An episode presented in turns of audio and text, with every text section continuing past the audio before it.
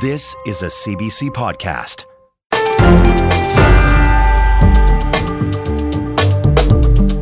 Hi there, I'm David Cochrane, and this is the Power and Politics podcast for January 22nd. Federal ministers gather in Montreal for a winter retreat. We'll talk to Minister of Public Safety and Intergovernmental Affairs Dominic LeBlanc about the focus of this meeting, plus a significant shift in immigration policy. The Minister of Immigration, Marc Miller, makes the case for capping international study permits.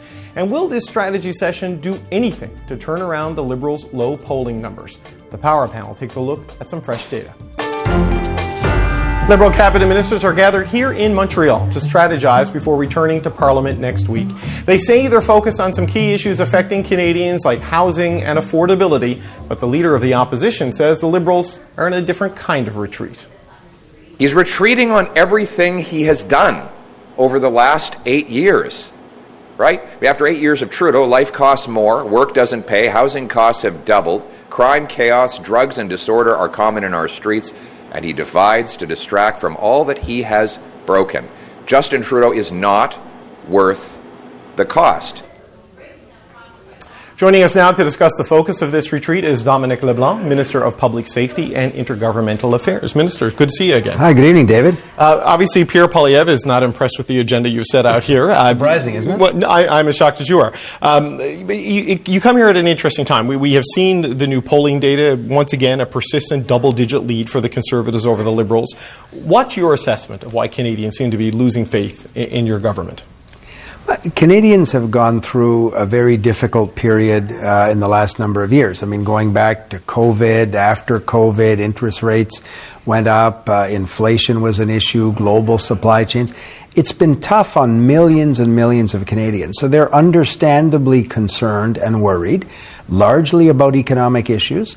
Uh, they're concerned about issues like auto theft. They're concerned about uh, issues around the cost of housing. Uh, they want a government that's focused on those issues. They want a government that's taking concrete steps uh, to do things that will improve their situation quickly. That's what we're discussing here in these meetings in Montreal, David. Standing in front of a of a sign and insulting people or pointing the finger at others doesn't actually solve the circumstance of these millions of Canadians who have understandable concerns. So we're doing the difficult but important work of trying to alleviate the affordability pressure, trying to deal with the housing uh, pressures, and we'll continue to do that. Increasingly, though, I mean, you see it in, in this data, and I'm sure you hear it, uh, you know, when, when, you travel around the country, that, that uh, people are skeptical, if not completely doubtful, that the Liberals at this stage in the life cycle are the right party to solve a lot of these problems that you, you've outlined. How, how do you counter that?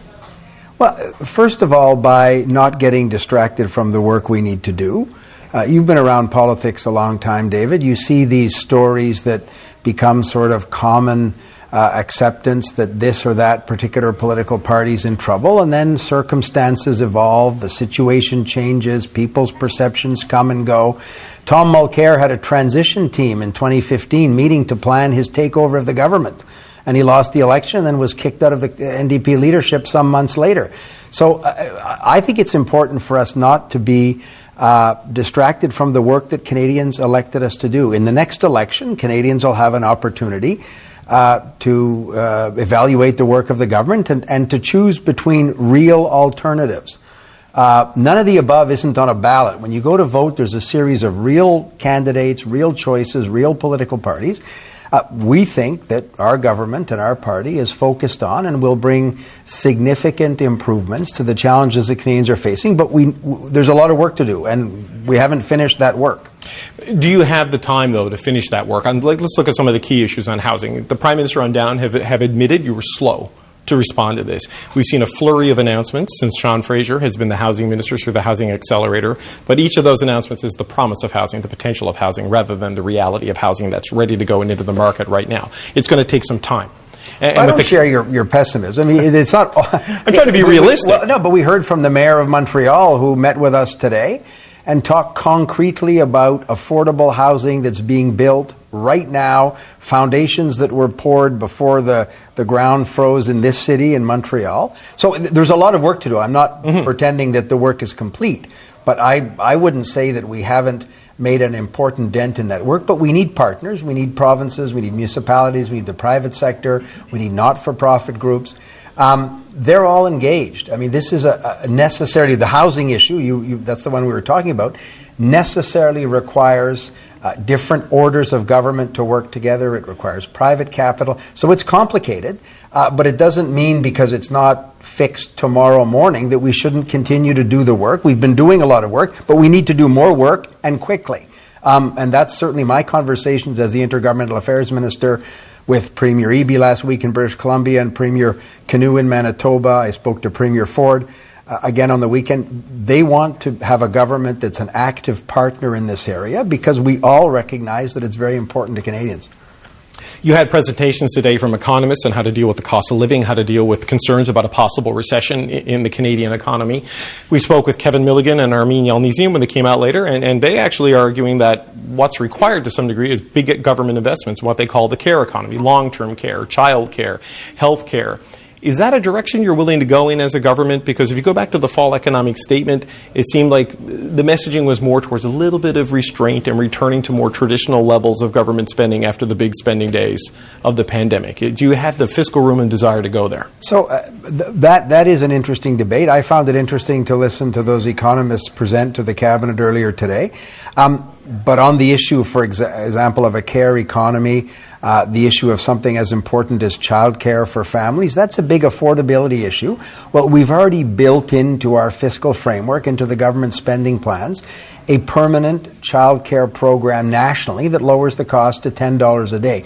That is a very significant investment, but that's not new spending or additional spending. That's already uh, built into the government spending plan, uh, as is the hundreds of billions of dollars over a 10 year period that mm-hmm. we're transferring to the provinces for health care. So, my colleague, the health minister, uh, talked to us about the uh, agreements that he's close to finalizing with provinces. So, to use two examples y- you raised, yes, we have to do a lot in those areas. That's what building an inclusive, prosperous economy requires.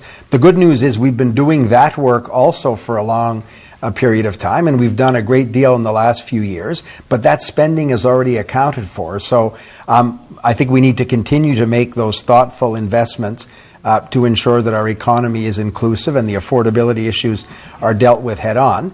But as the Minister of Finance has said, there's not an unlimited amount of mm. spending mm. at a difficult time. Federal government took a huge amount of the burden of COVID. Uh, some provinces, including my own in New Brunswick, are facing record surpluses. So there can also be in the fiscal federalism a bit of an adjustment in terms of the priorities that some of our provincial partners uh, can also share with us as well. A big priority for this year, you're going to be hearing from, well, the Canada's ambassador to the United States on the upcoming U.S. election. Uh, Trump won was difficult for this government. NAFTA was put on the table. Tensions between the two countries were high uh, because of the uncertain nature of him as a, as a president. How worried are you as a government that he's going to win and come back? Well, we're going to hear from Ambassador Hillman tomorrow. I had a chance to talk with her in, in the late fall when I was in Washington. Um, look, Canadians have been increasingly interested in U.S. politics. There are retired school teachers in my riding that spend more time watching CNN than CBC News World. I know it's shocking David, for you, but it, it, it, became it became in Mr. Trump's administration a reality where Canadians became interested in in American presidential politics. So this is going to be a year where that takes up a lot of attention. Our focus is to be ready for whatever government the Americans elect. We don't choose the American government; they will. Uh, any government of Canada needs to have a constructive, robust trusting relationship with their American counterparts. Uh, the ambassador will talk to us about those opportunities. And in an election year, um, the American, the, the sources of power in the American government, the American Congress are so diffuse that state governors, yep. influential senators, and uh, representatives in Congress um, can also have a lot of influence. And of course, it's a bipartisan context. So that's the work we're going to do, and we'll wait to see who Americans elect in November. But as Trump seems to be surging, I mean, he is uh, the runaway frontrunner for the Republican nomination. I think that's a pretty clear assessment of where things are, especially with Ron DeSantis uh, dropping out your party has seemed to see an opportunity to exploit that in linking him to Pierre Poilievre, you know, comparing him to the MAGA style right wing politics as a way of trying to discredit the conservative leader and perhaps help your political fortunes. I mean, are you hopeful of a Trump win because of how it might change, you know, an external event that could change the political dynamic? Because some people in your party seem to think this is something they can exploit. We're we're not going to spend a lot of time being hopeful on a particular outcome in an American election. Our job as a government is to work, as I said, with the government that Americans will choose.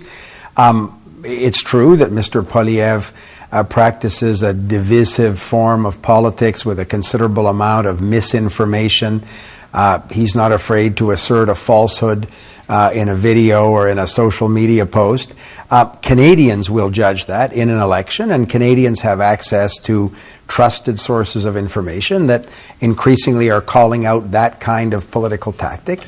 Um, our job is to present to Canadians a progressive, inclusive government that has uh, a plan to deal with the issues that are concerning them right now and a plan to build an economy that works for them in the future. That's what we're focused on. I'm not worried about Mr. Poilievre's platform. Mr. Poilievre and his supporters refer to your government as divisive. You know, going back to the convoy and vaccine mandates, they see this as big issues that drove a big wedge in, into Canadian society.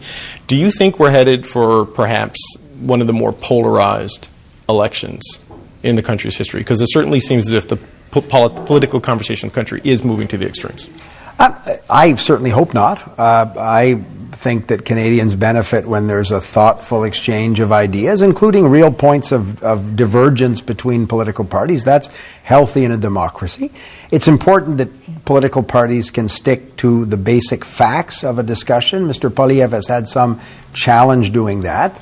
Uh, it's not it's not the case with, with other political parties, and it wasn't the case with some predecessor leaders of the conservative, the progressive conservative party that used to exist years ago. You might remember that, uh-huh. or even the Conservative Party of Canada. So, but at the end of the day, our focus, uh, David, when the election comes, uh, will be to tell Canadians the work we've done to make their lives better and to offer them a hopeful, positive plan. And if others want to be divisive and focus on personal attacks, Canadians will judge. It didn't work in 2015 for Mr. Harper, and I don't know if it'll work for in 2025 for Mr. Poilievre, but uh, we have a lot of work to do between now and then. Okay. Minister of Public Safety and Intergovernmental Affairs, Dominic LeBlanc, thanks for your time. Thanks, David. Thank you. The federal government will cap the number of student permits over the next two years. It's part of the government's response to the housing crisis amidst concerns about the impact of growing numbers of international students on the housing market. In some provinces, the total reduction in permits will be approximately 50%, with a specific goal of taking action against private colleges. We hear the word bad actors boundied around. Um, I know my institutions are under heavy regulation inside the province of Ontario, and we wouldn't want it any other way. We have more reaction from the National Association of Career Colleges coming up, but first, let's hear from the minister responsible. Immigration Minister Marc Miller joins me now here at the Cabinet Retreat in Montreal. Minister, welcome back to the show. Thanks for having on, David. Yeah, you spoke today when you announced this cap about bad actors offering sham degrees, and some of these institutions need to close, in your view. How many institutions do you think need to close in Canada?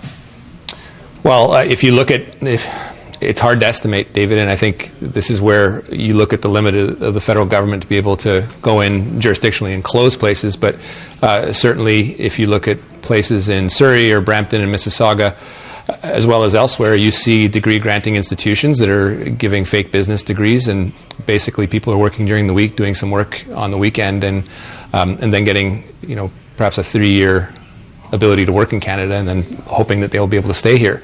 Um, that isn't the international student program that was devised and the visas that are uh, hard, are sought after by, by people looking to um, get the best education in the world, including what's offered in Canada. So um, there are a significant amount of them. The, fact that they have exploded in the last couple of years is a sign that we need to rein things in and, and, get this under control. It's a responsibility that we share with provinces. Are we talking dozens of institutions? Are we talking hundreds of institutions? What's your sense of the order of magnitude here? That I'd, I'd venture to think that we are. Uh, depending on how they're organized in the hundreds. So we also have the ecosystem that's been created that's been very, very lucrative, where people pay four or five times what a domestic student would pay. Uh, and no one's immune from that. The largest institutions in Canada uh, to, to, to, the smallest. Um, this has become big business. Uh, and you have a lot of players trying to make a quick buck out of this. And the question to the government of Canada, obviously, uh, given the economic uh, impact of this, is: is this money that we really want or need in Canada? And I, oh, I see it as as short term gain with a lot of long term pain, and we need to sort of change that conversation. You mentioned three specific areas Brampton, Mississauga, and Surrey. So is this really a British Columbia and Ontario problem, at least in terms of scale? No, no one's immune to it. I mean, we, what we've seen, uh, there are very few provinces that will not be hit by the cap that we impose today. There are some provinces that have been regulating this better than others, and there are some that just haven't availed themselves of the international of international students as others have. Um, I named Ontario and BC. Uh, but there will be significant ratcheting back in other provinces as well, with the exception of Saskatchewan, Alberta, um, Newfoundland, Quebec, and, uh, and, and the territories. So uh, this is significant, but given the increase that we've seen over the last three years, um, it's something that we need to get under control. But we also need to put this on the table to make provinces do the jobs that they are supposed to do. The auditors general of many provinces have pointed out the fact that this needs to be uh, brought under control by provinces where they have the surgical fine tools to be able to do this in a way that, that, that, that shores up the integrity of the system. It's not just an issue, though, uh, in, in, private college. I know predominantly that that's where you're seeing the challenges, but, you know, universities, uh, public colleges have turned to international students to, to make up for, quite frankly, funding gaps. So a- as you impose this cap, and you talk about Ontario and BC, we're almost certainly going to see their allotments go down in terms of their number of permits. The knock on effect of that as, as maybe legitimate institutions are captured in this change. What are your concerns there in terms of uh, lost revenue uh, for these institutions and lost opportunity for students? Lost revenue and, frankly, lost talent if this isn't done correctly. Uh, if this is properly instituted, I believe that provinces will be able to be put in a position where they can actually reward the good actors and really shut down and punish the bad ones. They can reallocate this so that our top institutions are getting the international students and, and the revenue associated to them. Uh, no one is innocent in this, but there are some institutions that are doing this better than others. And I would hate to see some of the largest institutions that are world renowned get punished um, for no particular reason. It's clear, though, that um, that growth is unsustainable and it's causing uh, some carry on effects in housing, healthcare.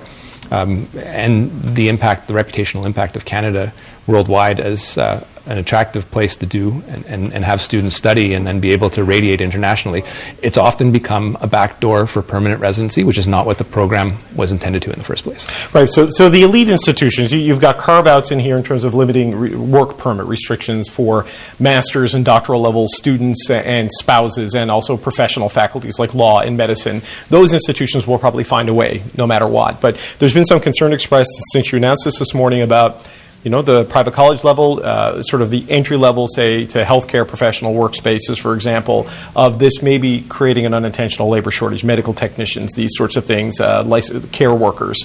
Uh, how do you guard against that in implementing this? Well, we will clearly work with provinces that have those shortages and see some of the effects that it has, and, and we'll be flexible in being able to grant them postgraduate work permits. The intention is not to ruin anyone's well thought through business model, but to really deal with uh, the perverse incentives, the perverse effects of an ecosystem that's gone a little awry. If a province comes to us and says this particular institution uh, has nurses that will be able to work after, and there's a, there's a, there's a labor shortage, we'll, we'll, we'll be flexible with them. But first and foremost, they should take a serious look at the cap that we've imposed come back to us with our plan to deal with fraud predominantly and shut down institutions that have no reason to exist, as well as to shore up the system. I had a great conversation with uh, my colleague in British Columbia who had already spent a tremendous amount of time coming up with a system to deal with that in British Columbia. So provinces can look to each other and look at the models that they're putting forward. Quebec has its own unique model here that um, has been robust as well. So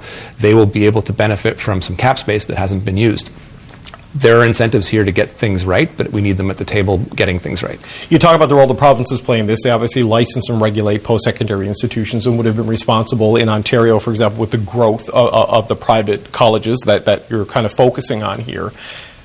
But the permits were still issued by the federal government. So, so why did your department go along with the surge in the uh, approval of the permits when this was clearly moving at a pace that, that doesn't, is now obviously not sustainable?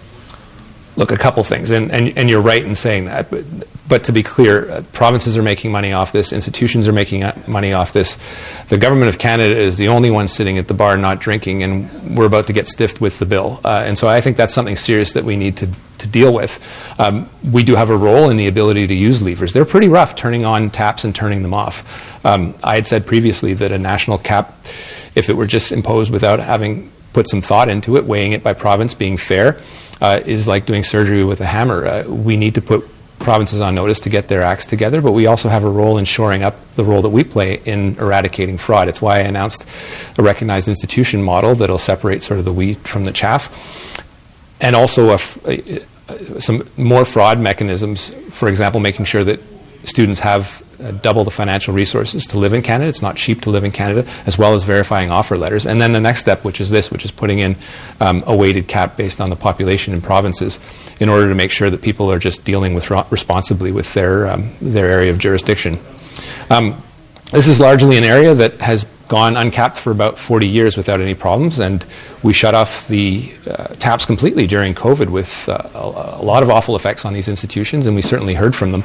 Um, but it has ballooned in the last two years, and it's time we act. Is it really just the last two years? Because I, I, mean, in some ways, I, I wonder if you, your analogy that everyone's at the bar and you're the only one not drinking, you're going to get stuck with the bill. But the federal government enables this in a way by approving all of the permits, right? So, like, uh, how how did it get to the point that it was able to scale up? Because they can accept anybody they want. Nobody can get into the country without the federal approval. The way it's worked traditionally, David, is we've trusted the designated learning institutions that have been licensed by the provinces. There have been very loose uh, enforcement and um, and verification of those institutions. And the federal government has had a role. In fact, you've seen the statistics of us uh, limiting the, the levels and numbers of people that are accepted once a uh, institution sets out and gives an offer to someone. So there, there has been a role, um, but now it's much more accrued with the availability, availability in um, double, doubling the financial funds and making sure that we're verifying offer letters, and then putting an intake cap. So to be clear, um, as of today, we are not taking any more applications until provinces issue a, a, letter to us backing an application. So they do have an interest from now until March 31st to get their houses in order, or else there will be no application and permits issued um, with respect to any particular province. So are the provinces just not rigorous enough in, in their oversight and in their licensing and in their assessment of the institutions that were operating in their jurisdiction? Is that part of the problem here? It's, it is certainly part of the problem, and you don't need to trust me uh, as the politician. I hope people do, but you only need to see the Auditor General reports that have been issued and, and not heeded in the past, and that's something um, that will have to be listened to now, or else there'll be no more visas. This is a final point. I mean, you're making this move, and, and, and, you've outlined the reasons why. But it's coming at a time when sort of public support for immigration is going down a little bit. It's being it's obviously going to be very politicized in the U.S. election cycle that we're going to see. Do you worry about having to take measures like this and, and the knock-on effect of that, and, and Canadians' attitude towards immigration? Scarcity of housing, for example, has hardened some people's opinions about bringing in as many people as we do each year. Where do you see this fitting into that continuum? Well, I think Canadians trust us to do the right thing, and this is certainly the right thing. Uh, making having a system that um, has run amok doesn't help uh, us face the headwinds that are clearly facing the Canadian consensus that has been very positive around immigration. Um, I obviously worry about the international students that are studying today. I'm not out there to target them. Uh, they deserve the dignity that they are entitled to as human beings. Um, but clearly, uh, some of them have been part of a system where they've been taken advantage of and given false hope that they may be able to stay in this country. And I don't want them to be hurt. Um, Canadians still are very positive towards immigration, but they've said to various levels of government that we do need to get our acts together, federally, provincially, and territorially, and be more organized when it comes to the impacts on, uh, on the healthcare system, the impacts on the educational system, the impact on housing. Um, we also need to look at the other side of the equation, which is the services that we have come to know and love in this country that are part of our DNA that uh, wouldn't be there without immigration. And so, if we shut off the taps in a way that is just reactionary and uh, I believe unreasonable, we'll have some effects that are far worse than uh, some of the stuff that we're seeing today. But again, today was not a housing announcement. It will have an impact on some mm-hmm. areas of housing. It was for, it was it was fundamentally. Um, three important measures to make sure that we have a system on international student visas that, um, that has some integrity to it. Immigration Minister Marc Miller, thanks for your time. Thanks, David. All right, we're going to turn now to reaction from colleges. The new federal rules around international students may be primarily aimed at private colleges, particularly those deemed to be bad actors. I'm joined by Michael Sangster, CEO of the National Association of Career Colleges. Michael Sangster, it's good to meet you. Thank you for joining us. Thank you for having me, David. I, I, wonder what you made of what Minister Miller said there that there are potentially hundreds of institutions that need to close because of the role they play in what he considers to be a, a, a bad faith system. Well, there's a lot to unpack there with what the minister said. And I'd just like to jump off by saying we actually support the vast majority of the actions he's been taking. There is an issue that needs to be solved across the whole post secondary education system around international students. And we do need to make sure we're offering a robust uh, and appropriate system in place for international students who come here.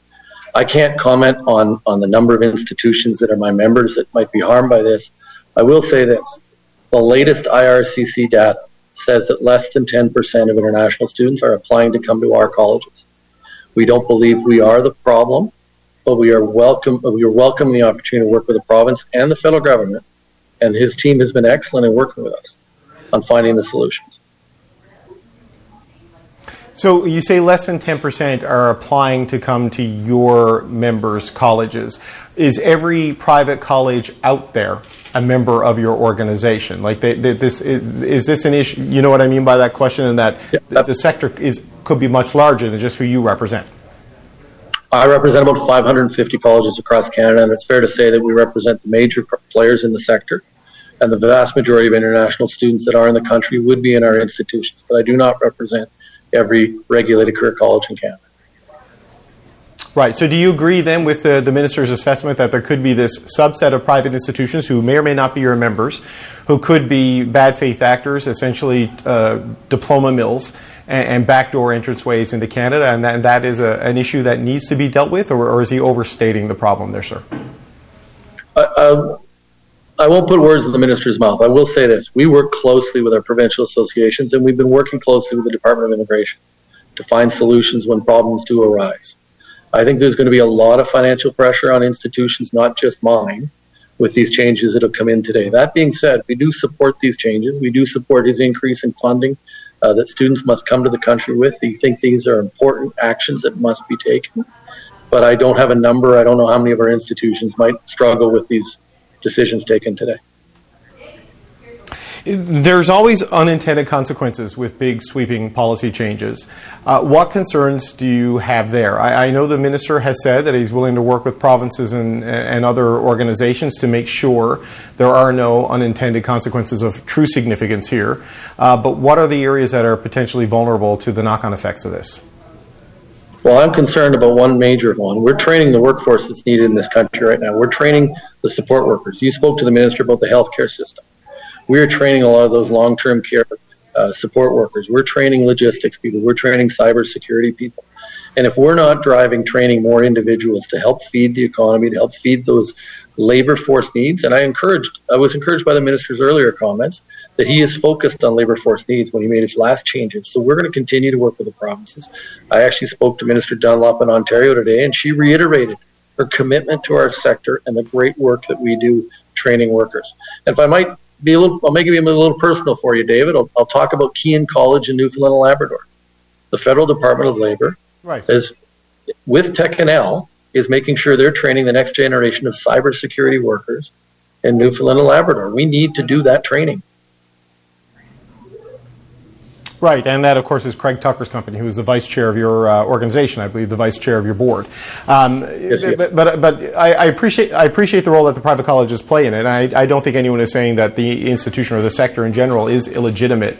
But how do you explain, um, and, and as you say, it's beyond just the private colleges, this massive growth in the numbers over the last two years because the, the, minister said that they've been able to have an uncapped international student system for decades now, but what they've seen in the last two years, the, and the, the numbers that were accepted to get into colleges in Canada were much higher than what was even approved to come into Canada. How do you, how do you explain that? We do see some individuals who are accepted to attend one of our colleges and then will uh, be accepted to work uh, to study in a uh, community college or a university and they will transfer over because of the postgraduate work permit that those institutions are able to offer that my members are not able to offer. We've seen that. I want to go back and just, just comment quickly. His comments about Brampton and Mississauga and Surrey, uh, we agree. We have the same concerns.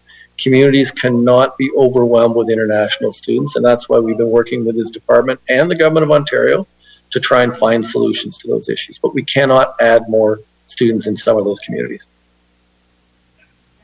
One of the issues, of course, is housing. And while this isn't a housing announcement, there is uh, the potential to reduce competition for student housing in particular. And uh, the argument we heard from people like Mike Moffat, who's an economist who presented here uh, today to Cabinet, was that um, the, the, the, growth in the student population creates an incentive for investors to buy a family home, turn it into student housing, and that takes stock and supply out of the market and makes things more difficult. Universities um, often have residences or some measure of, of, of, student housing that doesn't necessarily exist in the private college system. What, what role do you think your industry can play in, in dealing with some of the, uh, the housing challenges that international students are creating? So we have partners that we're working with, like Forest Day and others that we're going to be announcing soon, where we try and, and, and coordinate more of that housing for our members. This housing issue has become a new concern. And I would challenge some of the numbers that are out there around the number of of residences that are available in colleges or universities compared to the number of students that are there. I think we all know stories of housing shortages.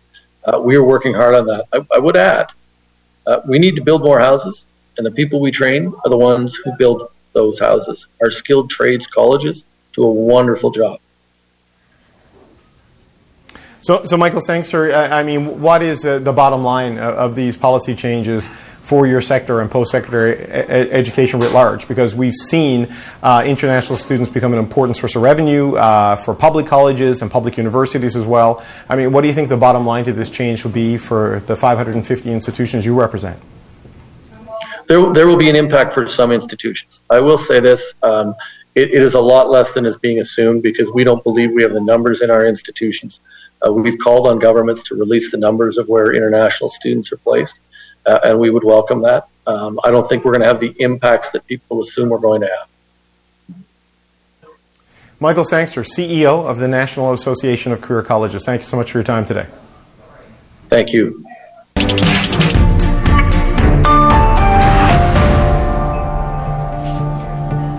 A new poll from the Angus Reid Institute looks at what's motivating Canadian support for the two main parties. The Conservatives, as they have been in recent polls, are 17 points up on the Liberals at 41%, but 15% of that is primarily about blocking the Liberals from getting another term. Now, the Liberals, meanwhile, are sitting at 24%, but the bulk of their vote, 15%, is primarily about blocking Pierre Poilievre from becoming Prime Minister. So, what does that mean for the next election? And what does that mean uh, as a backdrop to a cabinet retreat looking at a reset uh, of the political agenda? Okay, we're going to bring in the power panel to talk about this. Lisa Raitt is a former conservative cabinet minister, now the vice chair of global investment banking with CIBC Capital Markets. Brad Lavigne is with Counsel Public Affairs. Rob Russo is the former CBC Parliamentary Bureau Chief, now writing for The Economist. And here with me in Montreal, Jonathan Kalles, a former Quebec advisor to Prime Minister Justin Trudeau, now Senior Director at Macmillan Vantage. Uh, happy Cabinet Retreat Monday, gang. Uh, Rob, why don't you pick it up from there? What, what, do you make of these numbers we're seeing, this policy of blocking the other guy being a, a key motivation uh, for voters? Let, let, me begin with my usual caveat when it comes to polls uh, in general and uh, polls a year and a half outside of an election that we must take them with a small boulder of salt. Um, that that caveat being being issued, um, if if this is uh, what the next election campaign is going to look like, and if you look at the way politics is being conducted right now, it comes down to a campaign that is about either fear, loathing, or dread. Um, uh, fear of Pierre Poilievre, according to a lot of the people from uh, the Liberal Party. Uh, uh fully, fully one third of their vote, it looks like, is coming from, uh, or two thirds of their vote is ba- based on fear. Uh, a third of the Bloc Québécois vote might go to the Liberals because of fear. A third of the NDP vote might go to the Liberals because of fear. and then there's the loathing part. about a third of those who would vote for the Conservatives, it's because they loathe Justin Trudeau. So we have fear versus loading, loathing, and both sides are going to probably try and claim dread as part of it. Uh, and it doesn't look for like an appetizing campaign this far out. I, I really hope that uh, that voters uh, uh sort of concentrate less on who they like and dislike and what can the parties and the candidates do for them and the issues that they care about. But right now, mm. that looks like it's going to be secondary to fear, loathing, and dread. Brad, if you look at the NDP number, they're sitting at about 20% in, in this, but about 7 percentage points of that 20 uh, is likely to switch to the Liberals to block uh, a Poilievre government. Uh, what kind of a threat does that pose to the NDP and what looks like we're headed towards a pretty polarized election? Well, I think we say that before every election, don't we, David? I mean, they're all rather polarizing. Uh, and they're, they're, they've always been, and this is the fundamental structural problem that is when you have a multi-party system that is that is forced within forced to work within a two-party structure like first past the post this is what you have. This is not the first election. This is not the first interim poll that, that would suggest that there's a group of, of Canadian voters out there who are motivated by either stopping one party, or they're motivated by seeing uh, you know uh, their party uh, win. So none of this is new. I think what the what the issue is is when you take a look at Angus Reid's uh, graphs, when you're showing you know just it was just in the spring of 2022, the Liberals and the Conservatives were rather tied. Now there's a, a big gap who's who's leaving the Liberals? Mostly um, blue uh, blue red switchers. That is those who are fairly comfortable, uh, mm-hmm. you know, with either party. It, and it really all depends on where you live. And this is something that the New Democratic Party has been, uh, you know, working on uh, since 1961. That is, in pockets of the country where it's the New Democrats who've got the best likelihood of defeating the Conservative. If that's your motivation, then you stay with the NDP. The Liberals will come out and say, "No, no, it's us here in Winnipeg, or you know, or in in uh, you know northern Manitoba." When in fact, all that does is elect more Conservatives. We've been working on this for for, for decades. At the end of the day, the, the message I think that resonates, that motivates, and that's the other thing. It's the enthusiasm gap. Right now, the Conservatives have a high enthusiasm rate. Right. Liberals have a low, and that's a problem because if you're not motivated to get to the polls, whether you want to stop somebody or elect somebody in, if you're not motivated, you're in big trouble. And that's, there's 18, 18 months to the next election likely, so there's lots of time to, to, to, to fix that. But I like the fact that, you know, there's four points separating uh, the NDP and the, and the Liberals nationally, and in much of the country, the NDP are well positioned to defeat the Conservatives. That's got to give the uh, caucus some some uh, some energy in Edmonton uh, uh this week for the NDP.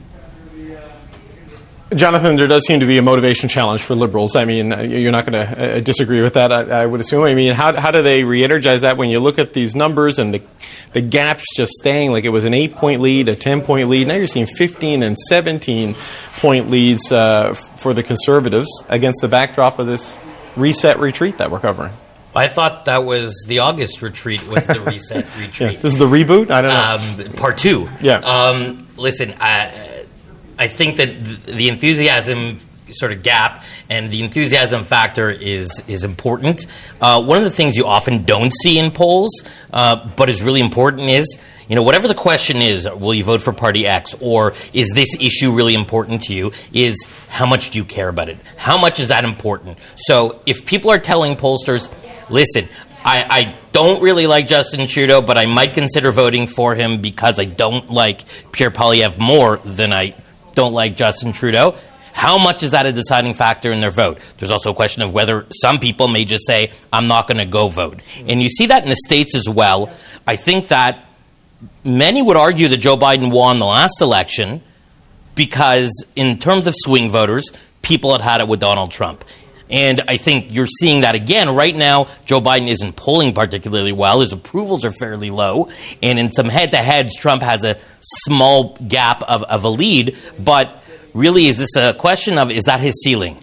Right. Uh, and the same thing will come here. I think that at the end of the day, there's still a question of many Canadians don't know Pierre Poilievre. He hasn't been forced to really talk about specific policies. What will he do? He's going to talk about balancing the budget. What will he cut? What are his views on a whole bunch of issues that he hasn't had to talk about because right now he can deliver his message. The questions don't come to him. He sort of delivers mm-hmm. answers. So there's a lot of unknowns. Is there time? Yes, there's over 18 months.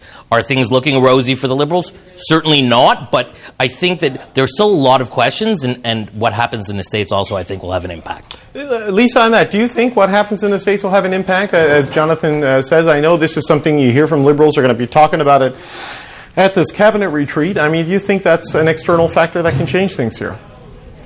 No, I don't actually. I know that there's a great desire to link Pierre Poilievre to what's happening in the movement in the United States. I think Canadians aren't necessarily going to conflate the two, but they're, they're certainly going to attempt in the Liberal Party to do it. And I have a concern about that because if you think about this in the long term, David, um, let's say Mr. Trump does win. Let's say that Justin Trudeau has to look at him across at a G8, G7, G20 meeting, and it's been nine months, 18 months of him hammering on how bad how bad Trump is and how how Pierre is just like Trump. I, I don't think that's good for the country in general for them to take this kind of tack. And if they're thinking that it's not going to be noticed by the politics in the United States and it's not going to harm us in the long term, then I think they're being incredibly naive. Yeah, Rob, I don't think there's any doubt that it's going to be noticed and, and, and, it will be seen and it will be heard and undoubtedly could very much become a flashpoint uh, should Trump prove successful. Yeah, but um, ask any politician who wants to save a snout if they're not prepared to sacrifice some, some things in the long term to gain, to gain electoral power in the short term. I think the answer would be yes. I, I like the analogy between uh, what uh, Biden and, uh, is going through and, and, Justin Trudeau is going through here. Um, that they both see the other as a motivating factor for a reluctant base. I think the difference is here in Canada, uh, whereas Trump is a known commodity, Pierre Poilievre is still an unknown commodity, uh, and if he had any success in the last year, it was trying to blunt that image of him as the guy who has the unerring instinct for the jugular. Um, he, he, ran in a little bit of trouble with that, I thought, last week by, by going after uh, Quebec mayors, not, not necessarily the Montreal mayor because he has no hope of winning very many seats there, but the Quebec City mayor, I thought mm. that was confusing because there are lots of conservatives in Quebec City, lots of people who would want to vote for uh, Poilievre, and I'm not sure that he helped himself to be seen by going after a relatively popular mayor in Quebec City. But he still has an opportunity. There's a challenge for Poilievre uh, and an opportunity in that if he can blunt that fear factor, uh, he, he, he could do well. Brad, what's your thoughts? Yeah, I mean, listen. One of the one of the big things, and that's why they're spending millions of dollars on TV ads with his kid, you know, working on a puzzle of the map of Canada. I mean, they're softening up Poilievre's image. They're trying to kind of undo some of that earlier, uh, you know, jugular style, uh, you know, populist uh, hard edge uh, of Poilievre, sanding that down. Uh, he's a very good communicator. Um, and he's, he's obviously motivating uh, his, not only his base, but he's expanding that base. Um, the, the, one thing that the that the opposition have, and this is this is you know my my call to you know my colleagues in the New Democratic Party. Poilievre should be the target of Jagmeet Singh. Jagmeet Singh should use every opportunity to go after him, hammer and tong. They're fighting over much of the same uh, voter base in uh, enough pockets of this country where it makes abundant sense. If the approval ratings of Justin Trudeau, you know, you're, you're kicking a man when he's already down. There's no, there's no blood from that stone anymore. But if Singh can come across as the guy who could take on Pierre Poilievre, and if there are only four points uh, separating Singh and Trudeau uh, in today's Angus Reid poll, then coming out and becoming the Poilievre fighter will attract, not only motivate the base and get that enthusiasm gap up for the NDP, uh, and, and that'll help with fundraising, but it'll also show uh, progressive liberals that that in this election, this upcoming election, it's actually Singh who's got the better chance of taking on Poilievre as opposed to Trudeau, who's out of out of uh, who's out of gas and, and showing no signs of real life uh, anymore. Okay, uh, gang, uh, I don't know who's out of gas, but we're out of time. I got to say goodbye. I want to thank the Power Panel for joining me. Jonathan Kalles here in Montreal, Lisa Raitt, Brad Lavigne, and Rob Russo. Thanks so much, gang. See you in a week. Thanks, David. See you, David. That's it for today. If you like this episode, please follow the pod and catch our next live show on CBC News Network. We're on weekdays at 5 p.m. Eastern Time. I'm David Cochrane. Thanks for listening.